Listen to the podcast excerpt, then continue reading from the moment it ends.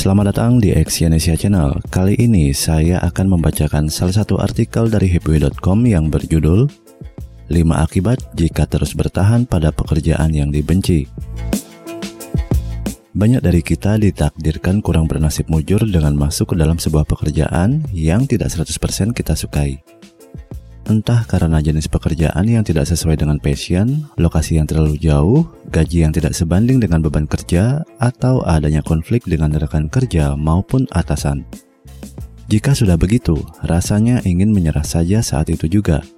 Tapi terkadang hati kecil berkata untuk coba bertahan barang sebentar.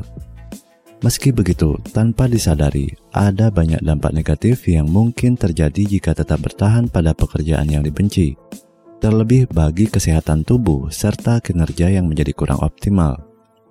Berikut adalah 5 akibat jika terus bertahan pada pekerjaan yang kita benci.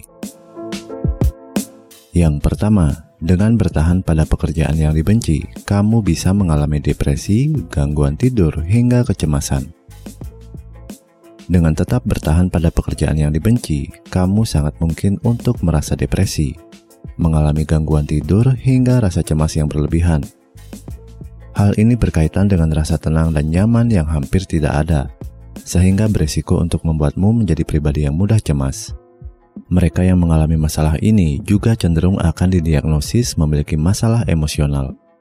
Sebaliknya, orang yang bahagia dengan pekerjaannya sejak awal tidak memiliki masalah kesehatan yang berarti. Yang kedua, kekebalan tubuh ikut melemah. Alhasil, kamu jadi sering izin karena sakit. Tahu nggak sih jika terdapat penelitian yang menunjukkan bahwa stres karena pekerjaan yang dibenci juga terkait dengan jumlah sel darah putih yang sedikit. Ini akan meningkatkan risiko infeksi. Otomatis, daya tahan tubuhmu akan melemah dan membuatmu mudah sakit. Kalau sudah begini, kamu jadi sering izin sakit dan tentu saja berdampak pada rapor merah dari HRD-mu. Yang ketiga, motivasi yang rendah. Pagi hari bawaannya malas dan tak ada semangat. Mungkin kamu pernah mengalami rasa tidak enak badan setiap kali bangun tidur dan harus ke kantor. Bangun pagi yang harusnya segar setelah istirahat semalaman justru tidak bisa dirasakan. Setiap mendengar alarm di pagi hari, rasanya ingin kembali tidur saja dan skip untuk ke kantor hari itu. Sayangnya, hal itu tidak bisa dilakukan. Jadinya, kamu hanya bisa malas-malasan mengawali hari. Keempat, yang paling berimbas adalah hasil kerja menjadi tidak maksimal karena dikerjakan setengah hati. Yang paling kentara dari menjalankan pekerjaan yang dibenci adalah hasil kerja yang tidak maksimal. Hal ini dipicu dari rasa setengah-setengah dalam menjalankan semuanya. Kamu seakan hanya menjalankan tugas hari itu, selesai, pulang, dan kembali lagi keesokan harinya. Rutinitas ini hanya sesuatu yang berulang dan tidak bisa kamu nikmati. Hasilnya tidak ada pekerjaan yang kamu selesaikan dengan maksimal dan sungguh-sungguh. Yang kelima, penilaian kinerjamu buruk jauh dari kenaikan gaji apalagi promosi jabatan.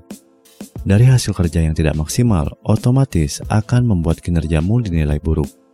Dari sini, perusahaan mana yang akan menaikkan gaji karyawan yang kerjanya hanya asal selesai?